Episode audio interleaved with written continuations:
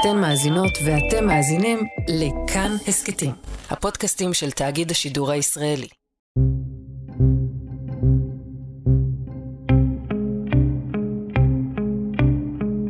שיירות של פליטים, גברים, נשים וילדים עם מזוודה אחת או שתיים ופנים נפולות, שעושות את דרכן בימים האחרונים בדרכים ההרריות של הקווקז, מספרות סיפור של סכסוך מר ומתמשך בין שני עמים, האזרים והארמנים. Some 20,000 displaced civilians have arrived in Armenia, according to its government, after enduring an intense two days of Azerbaijani shelling and fighting.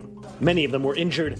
עשרות שנים של מאבק על השליטה בחבל הארץ נגורנו קרבאח הסתיימו בהכרעה, ובימים אלה נראה שבא הקץ על היישוב הארמני בין מאות השנים בחבל הזה, שהצליח להתקיים תחת שליטים ואימפריות שונות עד עכשיו. טיהור אתני או צדק היסטורי, שני סיפורים של שני עמים במאבק שככל הנראה אין בו טובים ורעים, רק מטען היסטורי כבד, נהרות של שנאה.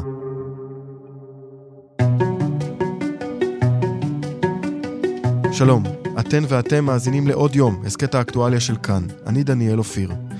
מה קורה בימים אלה בחבל נגורנו קרבאח, השטח שהיה במשך עשרות שנים מובלעת ארמנית בתוך שטח אזרבייג'אן, ובימים האחרונים הצבא האזרי השלים את ההשתלטות עליו.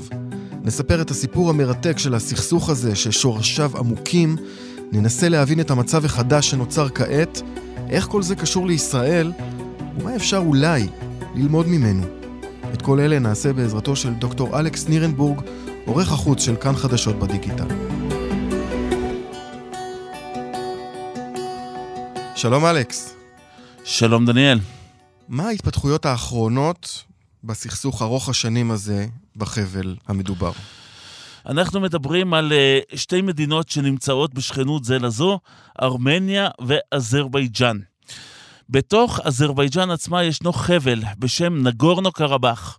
זו מובלעת ארמנית בתוך שטח אזרבייג'אן. לא רחוקה מהגבול עם ארמניה. לא רחוקה מהגבול עם ארמניה, אבל אין חולק על כך שזהו שטח אזרי לכל דבר ועניין. ולמרות שזה שטח אזרי, התושבים בתוך אה, נגורנו קרבאח מרגישים זיקה חזקה מאוד לארמניה, לתרבותה ולמורשתה.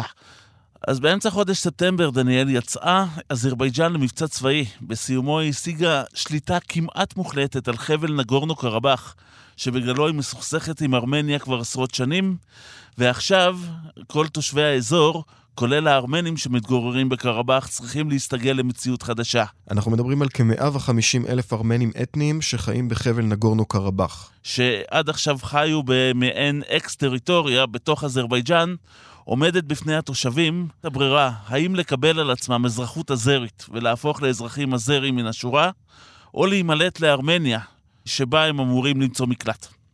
ומה ראינו שם מאז אותו כיבוש? מאז אותו כיבוש, אה, שלטונות אזרבייג'אן, המנצחים, אלו שכותבים את ההיסטוריה, אה, מעבירים מסרים לשלטון הארמני בתוך אה, נגורנו קרבאח, אנחנו נעשה אינטגרציה. אנחנו נשלב אתכם בתוך החברה האזרית, ותהיו חלק מלא בתוך אזרבייג'אן. ולעומת זאת, אומרים התושבים הארמנים שנמצאים בתוך נגורנו קרבאח, ברגע שהאזרים יגיעו, הם פשוט ישחטו אותנו. ואנחנו נהיה עדים לג'נוסייד נוסף של העם הארמני, אם תרצה. אה, ובשל כך אנחנו רואים נהירה של עשרות אלפי תושבים מתוך נגורנו קרבאח לתוך שטח ארמניה. ארמניה כמובן הודיעה שהיא תקבל בברכה כל פליט מקרבאח ותגן עליו.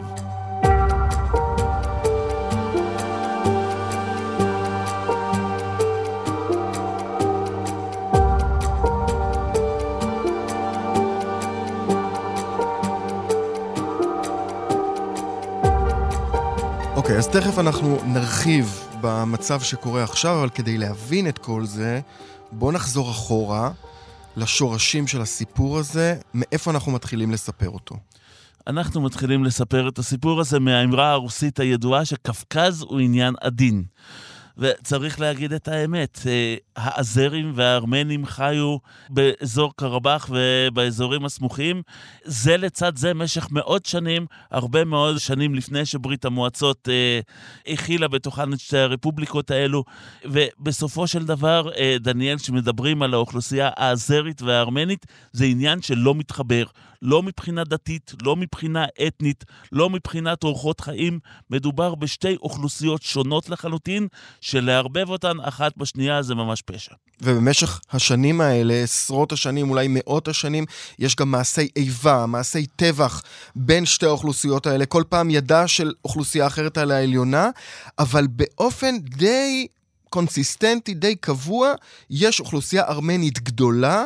באותו אזור שאנחנו קוראים לו נגורנו קרבאח, אזור הררי, שנמצא מחוץ לשטח הטריטוריאלי של המדינה המודרנית ארמניה.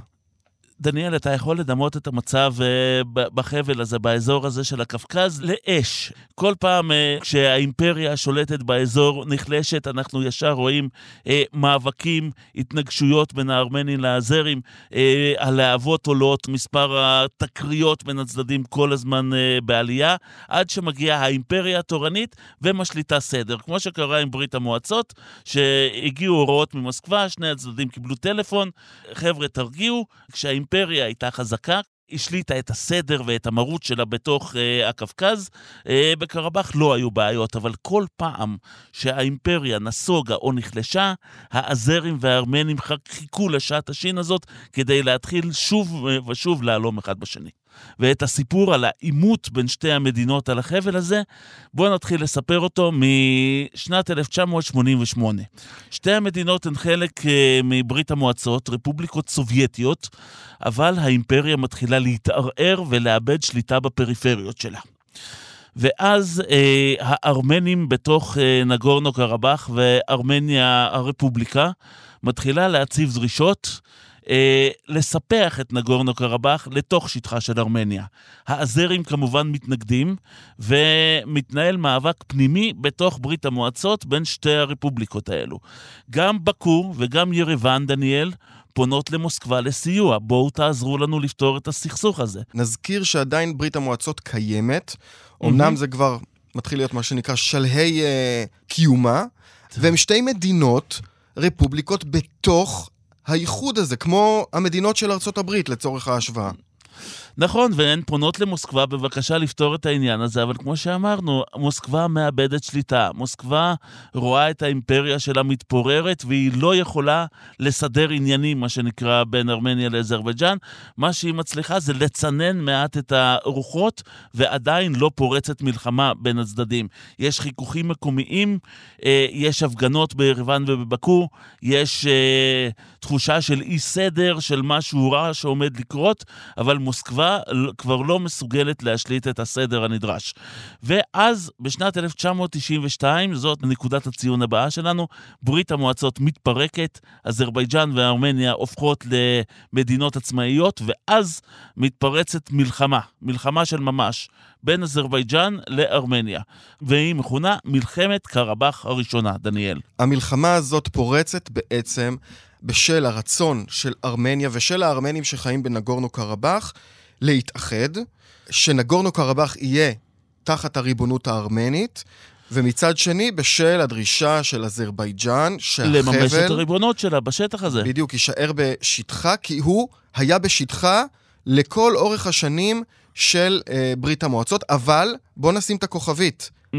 נגורנו קרבאח היה עדיין חבל באיזושהי שליטה אוטונומית של ארמני, זאת אומרת, היה לו מעמד מיוחד, הוא לא היה חלק רגיל של אזרבייג'אן, נקרא לזה ככה. אה, נכון, אבל יחד עם זאת, כשהרפובליקות של ברית המועצות מתפרקות וצריך לקבוע גבולות, קרבאח הופכת להיות שטח אזרי. מה שלא מקובל על הארמנים, מה שמוביל למלחמת דמים בין אה, שתי המדינות, מלחמה קשה מאוד, שמובילה לעשרות, אלפי, לעשרות אלפי הרוגים משני הצדדים, ויש מנצחת במלחמה הזאת. המנצחת היא ארמניה. ומה שקורה בסיום אותה המלחמה, ש-92% משטח נגורנו קרבאח נמצא בשליטה של ארמנים אתנים שמקימים ממשלת בובות מטעם ירוון בתוך החבל. ירוון, בירת ארמניה. וגם ארמניה שולטת בכל הגבעות הסמוכות ודרכים אה, שמובילות לתוך קרבאח, ואזרבייג'אן נאלצת להשלים עם מצב של מדינה בתוך מדינה, בתוך השטח הריבוני שלה. זאת אומרת שארמניה, לא רק שהיא כבשה את נגורנו קרבאח והקימה שם רפובליקה עצמאית שנקראת רפובליקת ארצח. היא גם שולטת במחוזות מסביב לנגורנו קרבאח, מעבר לשטח המקורי של החבל הזה. קודם כל, זה שטח שמחבר בין ארמניה לנגורנו קרבאח. נגורנו קרבאח היא למעשה כבר לא מובלעת יותר. היא מחוברת בצורה ישירה לארמניה. וזה אומר שינוע סחורות, זה אומר שינוע נשק, חיילים ארמנים שנמצאים בתוך החבל בתואנות כאלה ואחרות. אבל היא לא מוכרת על ידי הקהילה הבינלאומית. הקהילה הבינלאומית עדיין רואה בנגורנו קרבאח שטח אזרי, וזה בעצם כיבוש של ארמניה, בתוך אזרבייג'אן. למעשה ממש כך, אזרבייג'אן נשארת עם מצב שבו יש את המדינה בתוך מדינה, והיא לא יכולה להשפיע על תהליכים בתוך חבל נגורנו קרבאח. מצב שממש לא היה מקובל על האזרים.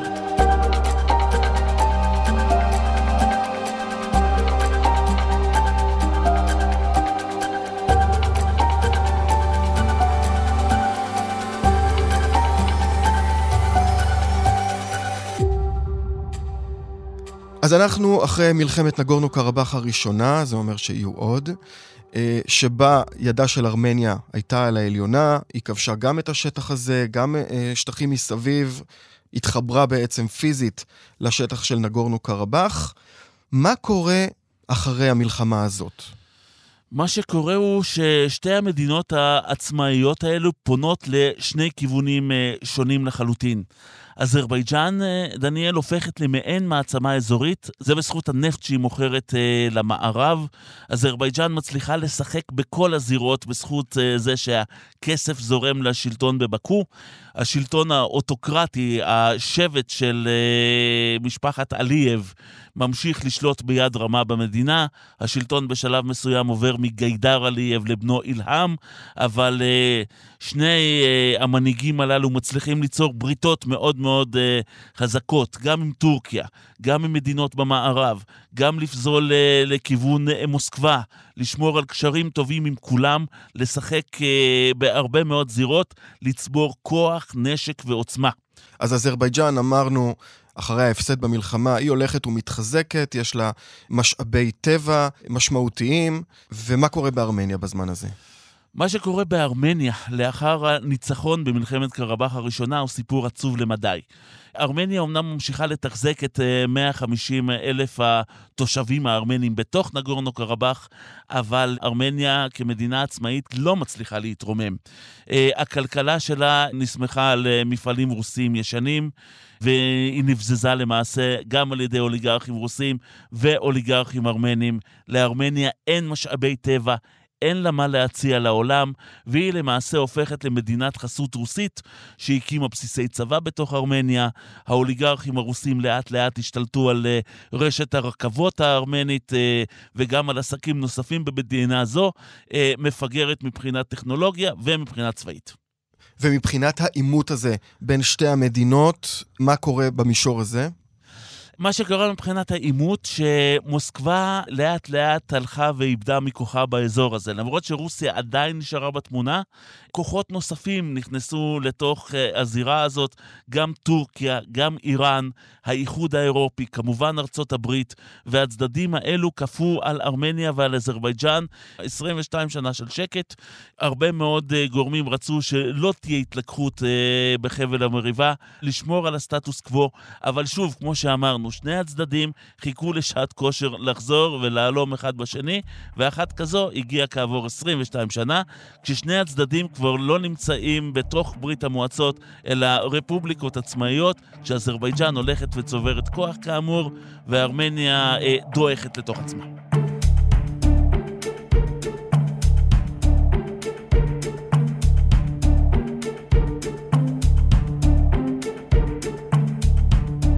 הסכסוך הזה נמצא עכשיו באיזשהו הולד, הרגשות והשנאה כמובן מבעבעים, אין איזושהי פעילות צבאית משמעותית בין שתי המדינות, אבל איך זה בכל זאת מתבטא? מה שקורה שהסכסוך, אה, האיבה מחלחלת לתוך העמים. אתה יודע, לפעמים סכסוכים במדינות נפתרים ברמת הממשלות, זה לא, לא אה, נכנס לתוך אה, העם פנימה, אבל לא. הסכסוך הזה נכנס לעצמות ולדם של האזרים והארמנים, ויעיד על כך סיפור שקרה בשנת אה, 2004, רחוק מהקווקז, קרה בהונגריה.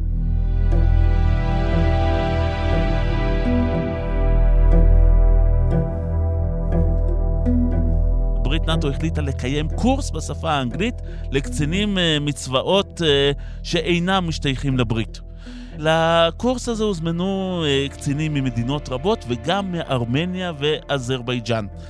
האיש שייצג את אזרבייג'אן באותו קורס קראו לו רמיל ספרוב, קצין בצבא האזרי. שכמה מבני משפחתו נהרגו במלחמת אה, קרבאח הראשונה. ברגע שהתברר לו שבקורס הזה יש גם קצינים ארמנים, הוא יצא מהמלון שבו הוא שהה, הלך אה, לחנות הקרובה ורכש גרזן. לאחר מכן הוא עלה לחדר שבו התגוררו שני הקצינים הארמנים, ראה שאחד מהם ישן ורצח אותו באמצעות הגרזן הזו בשנתו. ומה אתה חושב שהיו התגובות באזרבייג'אן ובארמניה? באזרבייג'אן הוא נחשב אה, לגיבור העם, בעוד שבארמניה דרשו את הוצאתו להורג. הוא נעצר על ידי הכוחות ההונגרים, כמובן אה, נלקח לבית הסוהר ונדון למאסר עולם בכלא ההונגרי. כעבור שמונה שנים בשנת 2012, מחליטה ממשלת הונגריה להעביר את uh, אותו הקצין למשמורת האזרית, על מנת שימשיך לרצות את עונשו באזרבייג'אן. An axe murderer extradited from Hungary was welcomed with open arms in Baku last month. It surprised outsiders, but this is Azerbaijan. To many of Ramil Safarov's countrymen, he is a hero. ברגע שספרוב נוחת באזרבייג'אן, באותה השנייה אילהאם עליאב מעניק לו חנינה, מעלה אותו בדרגה, והאיש הזה הופך לגיבור המונים אזרי. אה, אנחנו נזכיר, האיש רצח בגרזן קצין ארמני בשנתו. ארמניה בתגובה זועמת על הונגריה ומנתקת זמנית את הקשרים הדיפלומטיים איתה. וזה מראה עד כמה שהסיפור הזה מחלחל לתוך העמים, עד כמה השנאה עמוקה, ועד כמה הסכסוך הזה הוא באמת בלתי פתיר ברמה האנושית.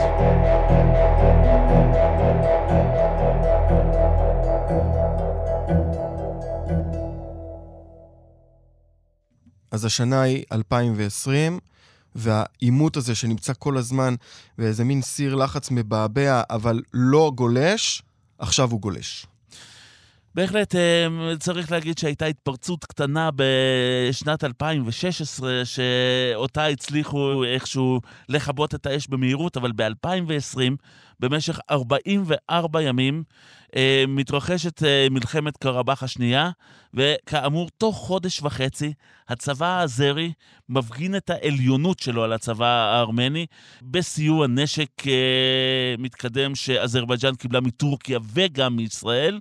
מצליח הצבא האזרי לכבוש חלקים נרחבים מארמניה, דרכי גישה לקרבאח. שטחים בתוך קרבאח עצמה, ולממש את הריבונות, כמו שקוראים לזה באזרבייג'אן, תוך כדי שארמניה מאבדת אה, הרבה מאוד, גם מהשטחים וגם מהיוקרה שלה בתוך האזור הזה.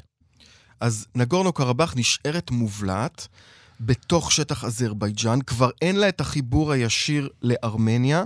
ארמניה מאבדת את הגבעות האלה ששולטות מסביב, אבל עדיין הרפובליקה העצמאית, במרכאות, רפובליקת ארצח הארמנית, האקס-טריטוריה של ארמניה, עדיין קיימת אחרי 2020, ואיך היא בעצם מתקיימת בלי החיבור הישיר הזה לארמניה? תראה, דניאל, למעשה אחרי מלחמת 2020 נותר רק אה, כביש גישה אחד המחבר את ארמניה אה, לאזור אה, קרבאח, זה מעבר לאצ'ין. שהוא נמצא בחסות של מוסקבה, בחסות הצבא הרוסי. על פי ההסכם שעליו אה, חתמו ארמניה, אזרבייג'אן ורוסיה לאחר מלחמת 2020, אה, אה, מה שקורה הוא שלאורך אותו מסלול נפרס כוח שלום רוסי, והוא זה שהיה אמור להבטיח גישה חופשית של משאיות, סחורות, מארמניה לתוך קרבאח באמצעות המעבר היחיד הזה.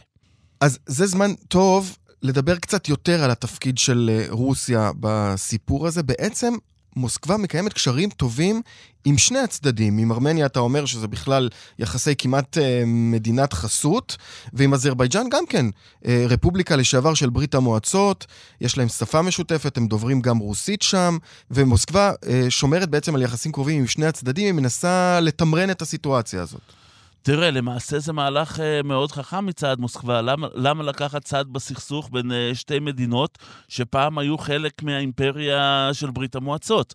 אז uh, רוסיה אומנם איבדה מכוחה, כי היא הלכה ושקעה בעצמה בתוך שחיתות ובתוך מה שמכונה ברוסיה שנות ה-90, שהאימפריה הלכה ואיבדה מכוחה בכלל בכל הזירות, אבל בכל הקשור לאזרבייג'אן וארמניה, יש תרבות משותפת, יש זיקה תרבותית שנוצרה ופוליטית בתוך... אה, מה שהיה פעם ברית המועצות, אז אה, רוסיה ניסתה לזגזג בין שני הצדדים ולשמור על מעמדה כמתווכת הוגנת בין הצדדים, תוך שהיא לפעמים עושה צעד לכיוון האזרים, לפעמים לכיוון הארמנים, זה עורר אה, מתיחויות וכעסים, אבל בגדול מוסקבה שיחקה את תפקיד הלוליין שהצליח להלך על הקצוות, ממש עד העימות האחרון. אז אנחנו מגיעים באמת להסכם האחרון הזה שהושג בתיווך של מוסקבה ובחסות אה, רוסיה, אותו מסדרון צר שמחבר בין ארמניה proper לאקס-טריטוריה נגורנו קרבאח, מסדרון לצ'ין, שהוא נמצא בחסות של כוחות שלום רוסיים, אבל בשלב מסוים משהו משתנה שם. צריך להגיד ש, שברקע כל הזמן ההתעצמות האזרית, התחושה שזה כבר לא כוחות. אזרבייג'אן הרבה יותר חזקה מארמניה, והאזרים מחכים לשעת כושר בשביל להשלים את ההשתלטות על אה, קרבאח. בשלב מסוים, אחרי הסכם 2020, דניאל, אה, אזרבייג'אן מתחילה לטעון שארמניה מנצלת לרעה את מעבר לאצ'ין, לא מעבירה רק אה, סחורות אזרחיות, אלא גם סחורות צבאיות, הרבה מאוד הברחות של נשק לתוך קרבאח, ובש... בשלב מסוים אה, אומרת אזרבייג'אן די, ומקימה מחסום אזרי במעבר לאצ'ין ומתחילה לבדוק משאיות ארמניות שעושות את דרכן לתוך קרבאח. מה שבארמניה מתקבל אה, בתחושות מאוד שליליות, תחושה של מצור בתוך קרבאח עצמה. הדוברים אה, מטעם הממשלה הארמנית בתוך קרבאח, זו שמסונפת ליריבן, אמרו שהמחסום הזה למעשה גורם לאסון הומניטרי בתוך החבל. והתהליך הזה נמשך תשעה חודשים, המחסום הזה בעצם עומד תשעה חודשים. המצב בחבל בנגורנו קרבאח, רפובליקת ארצח הארמנית, מידרדר. וזה מגיע לנקודת רתיחה נוספת. זה מגיע לנקודת uh, רתיחה נוספת, ושוב, יש תחושה שזאת נקודת uh, רתיחה די יזומה על ידי הצד האזרי. הצד האזרי טען לתקריות אש של uh, בדלנים ארמנים שניסו לפגוע באזרים בתוך הכביש הזה, בתוך המעבר הזה, וחיכו רק לשעת כושר על מנת להמשיך לדרור עם הכוחות לתוך קרבאח. ומה שקרה בנקודת הזמן הזו שבה אנחנו נמצאים עכשיו הוא עניין דרמטי. אזרבייג'אן הכריזה על מבצע צבאי מיוחד בתוך נגורנו קרבאח, בעקבות אירועים שקרו בתוך מעבר לצ'ין, תקריות אש שהיו בין בדלנים אה, ארמנים לבין צבא אזרבייג'אן, וירבן, ארמניה וראש הממשלה שלה ניקול פשיניאן מחליטים פשוט לעמוד מן הצד. לרנן מר անվտանգ տեղում գտնվելը եւ שלא כמו בשנת 1992 ולא כמו ב-2020, ארמניה עומדת מן הצד וצופה בכוחות אזרים משתלטים על נגורנו קרבאח. מסלקים את הכוחות הבטלניים הארמנים מתוך נקודות האחיזה, מתוך העמדות הצבאיות שלהם, ולמעשה זה, זו ההכרעה הדרמטית. אזרבייג'אן הולכת ומשתלטת צבאית על נגורנו קרבאח. מה שהם רצו לעשות, ניסו לעשות במשך יותר מ-30 שנה, סוף סוף קורה, אזרבייג'אן מצליחה להשתלט בפועל עם כוחות צבא על נגורנו קרבאח, על השטח שנמצא תחת ריבונותה דה יורה באופן רשמי, עכשיו גם זה קורה דה פקטו. לחלוטין, קרבאח חדלה להיות מדינה בתוך מדינה, בתוך אה, שטחה של אזרבייג'אן. האזרים אומרים, זה השטח שלנו, והנשיא אילהאם עליאב, נשיא אזרבייג'אן, במסרים שהוא משדר בשבועות האחרונים, עוד לפני המהלך הצבאי וגם לאחריו. קרבאח bölgesinde yaşayan insanlar milli mensubiyetinden aslı olmayarak חברים ארמנים בתוך החבל, יש לכם שתי ברירות עכשיו. או לקחת תעודות זהות אזריות ולהפוך לחלק מאזרבייג'אן, או חברים יקרים, בבקשה חפשו לכם מקום אחר לחיות בו. מי שרוצה מוזמן לעבור לארמניה, אבל קרבאח היא אזרבייג'אן, אה, אזרבייג'אן היא קרבאח. ומה קורה בזמן הזה בארמניה? בעצם במשך עשרות שנים, אולי מאות שנים, נגורנו קרבאח הוא שטח ארמני בתודעה הקולקטיבית הארמנית, בלאומיות הארמנית. איך מגיבים במולדת? במולדת מגיבים בזעם רב, אבל תוך הבנה שהיום זה לא כוחות. כל מי שאתה מדבר איתו בצד הארמני בא בטענות uh, לרוסיה בעיקר, ואומר, הרוסים, אנחנו שמחנו עליכם לאחר התפרקות ברית המועצות, הענקנו לכם שטחים, הקמתם בסיסי צבא בתוך המדינה שלנו, ציפינו שתבואו uh, להגן עלינו בעת הצורך מול אזרבייג'אן. אזרבייג'אן הלכה, התעצמה והתעצמה, ואתם לא עשיתם דבר בשביל uh, להגן עלינו, אומרים גורמים בארמניה, וגם מפנים אצבע מאשימה כלפי ראש הממשלה ניקול פשיניאן. כאן ואומרים לו, תראה, למרות הנחיתות הצבאית, אנחנו יודעים שטורקיה מחמשת את אזרבייג'אן, וגם ישראל מחמשת את אזרבייג'אן עם, עם המל"טים שמגיעים אליה. אנחנו יודעים שזה לא כוחות, אבל ציפינו ממך קיווינו שתבוא ותציב אלטרנטיבה. כשארמנים אתניים נהרגים בקרבאח ואתה לא שולח כוחות ומביט בכך מן הצד, זו לא פחות מבגידה בעם הארמני. אומר ניקול פשיניאן, אני ניסיתי להגן, רוסיה זו שלא התייצבה, מצא אשמים כאלה ואחרים.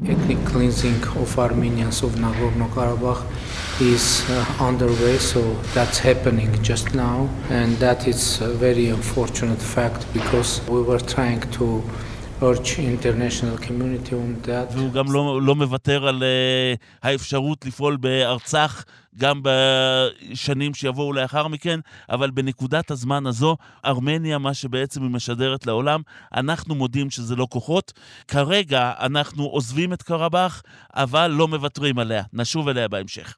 אז עכשיו אנחנו מדברים על זרם של פליטים שעושה בימים האחרונים את דרכו מנגורנו קרבאח בחזרה לארמניה. איפה הקהילה הבינלאומית בסיפור הזה? ונזכיר שוב, הקהילה הבינלאומית באופן עקבי לאורך השנים גרסה שנגורנו קרבאח הוא שטח בלתי נפרד של אזרבייג'אן. אבל העדיפה לשמור על הסטטוס קוו שבו לארמנים יש שם שלטון עצמי, כדי שלא יתפתחו שם אה, עוד מלחמות. תראה, דניאל, יש גם אה, אינטרסים אה, אחרים. אה, כשאנחנו מדברים על הזירה הזאת, עכשיו זה לא רק מגרש המשחקים של מוסקבה. רוסיה עדיין שם, החיילים שלה עדיין נמצאים במעבר אה, לצ'ין. בארמניה מאוד כועסים על אה, אה, זה שהם לא עשו דבר במהלך ההשתלטות האזרית, אבל זה כבר עניין אחר. אבל רוסיה לא לבד במשחק הזה. יש גם את ארצות הברית, גם את האיחוד האירופי, גם את טורקיה וגם את איראן, אה, שמנסה אה, להשפיע על תהליכים. וכשאנחנו מסתכלים, יש גם עניין פרקטי. אזרבייג'אן מוכרת לעולם נפט.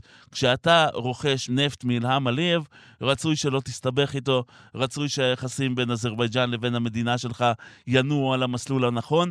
לארמניה יש פחות מה למכור לעולם, ולכן העולם צופה בהשתלטות האזרית על קרבאח, מי בעניין רב ומי מתוך העניין של לשמור על uh, יחסים uh, טובים עם אחת מציוניות הנפט המשמעותיות בעולם, וכך מתהווה לו סדר חדש, שבו למעשה הארמנים אחרי אה, נוכחות אה, של מאות שנים בחבל הזה, מפנים אותו לטובת האזרים, אבל שוב, הפינוי הוא פיזי בלבד, בלב הם עדיין מקווים שהם עוד יוכלו לשוב לקרבאח. ככה שאם מסתכלים על העימות הכולל הזה, אנחנו מדברים על נקודה מאוד מאוד משמעותית בו, אבל זה ממש לא סוף, סוף פסוק, לא מבחינת ארמניה.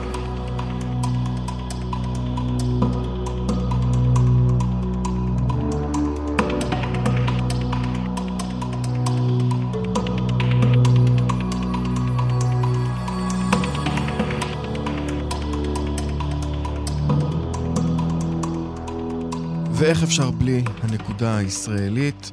אתה הזכרת את זה קודם אה, במילה, שלישראל יש בשנים האחרונות יחסים הולכים וקרבים עם אזרבייג'אן, למרות היותה מדינה מוסלמית, שיעית אפילו, ויש לה יחסים ביטחוניים קרובים.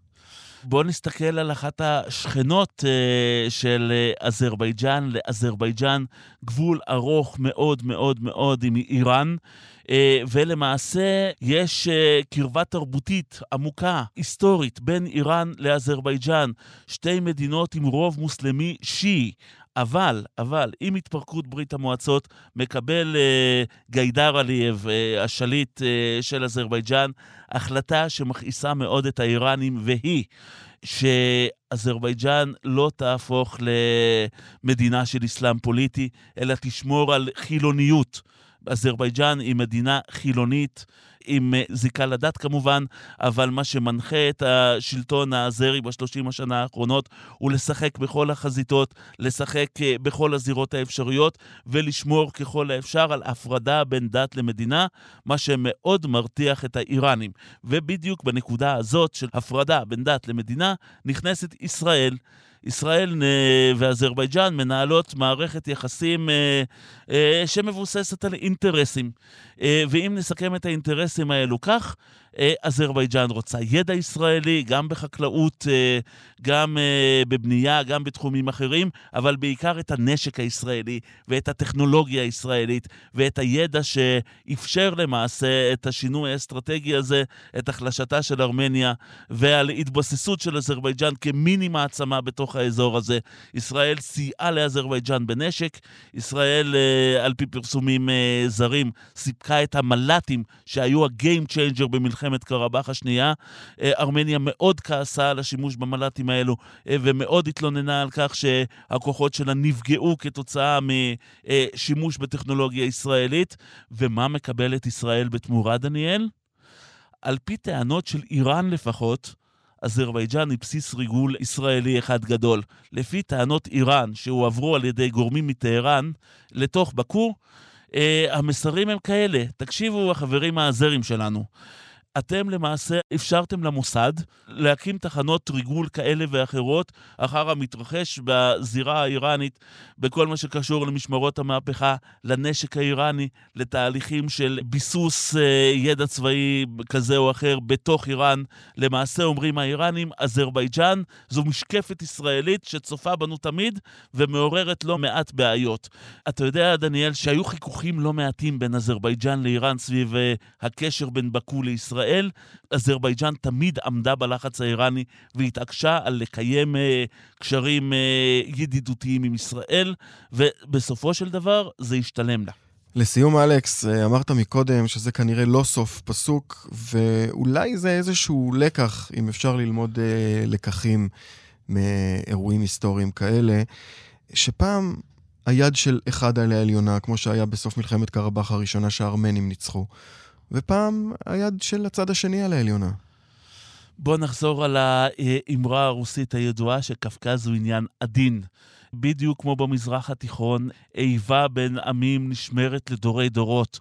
והארמנים לא יסלחו על ההשפלה הזאת לאזרים, וכמובן, כמובן שיחכו לשעת הכושר ההיסטורית המתאימה בשביל לשוב לקרבאח ההיסטורית. יכול להיות שהארמנים יחכו דור או שניים או אפילו שלושה בשביל לשוב אה, אה, ולנסות אה, להשתלט על קרבאח. הם יזכרו את הבריחה הזאת אה, מתוך החבל הזה לתוך ארמניה לדורי דורות. הם גם יזכרו לראש ממשלת ארמניה ניקול פשיניאן את חוסר המעש שלו, את העובדה שעמד מן הצד, הסתכל אה, ולא עשה דבר בשביל למנוע פגיעה באזרחים אה, ממוצא ארמני בתוך קרבאח. כל זה יצרב עמוק לתודעה של שני הצדדים, ויכול להיות שאנחנו מדברים בנקודת הזמן הזו במושגים של הכרעה. אבל מאוד מאוד יכול להיות שהסכסוך הזה יתפרץ בעתיד בצורות שונות, שאנחנו לא יכולים לחזות אותן כרגע.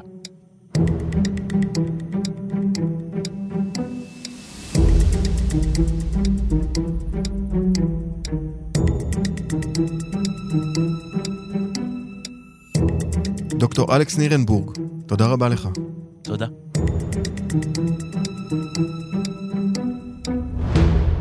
האזנתם לעוד יום. תודה לחן עוז על עיצוב הקול והמיקס, על הביצוע הטכני היו ארז שלום, לריסה בלטר כץ וקובי מור.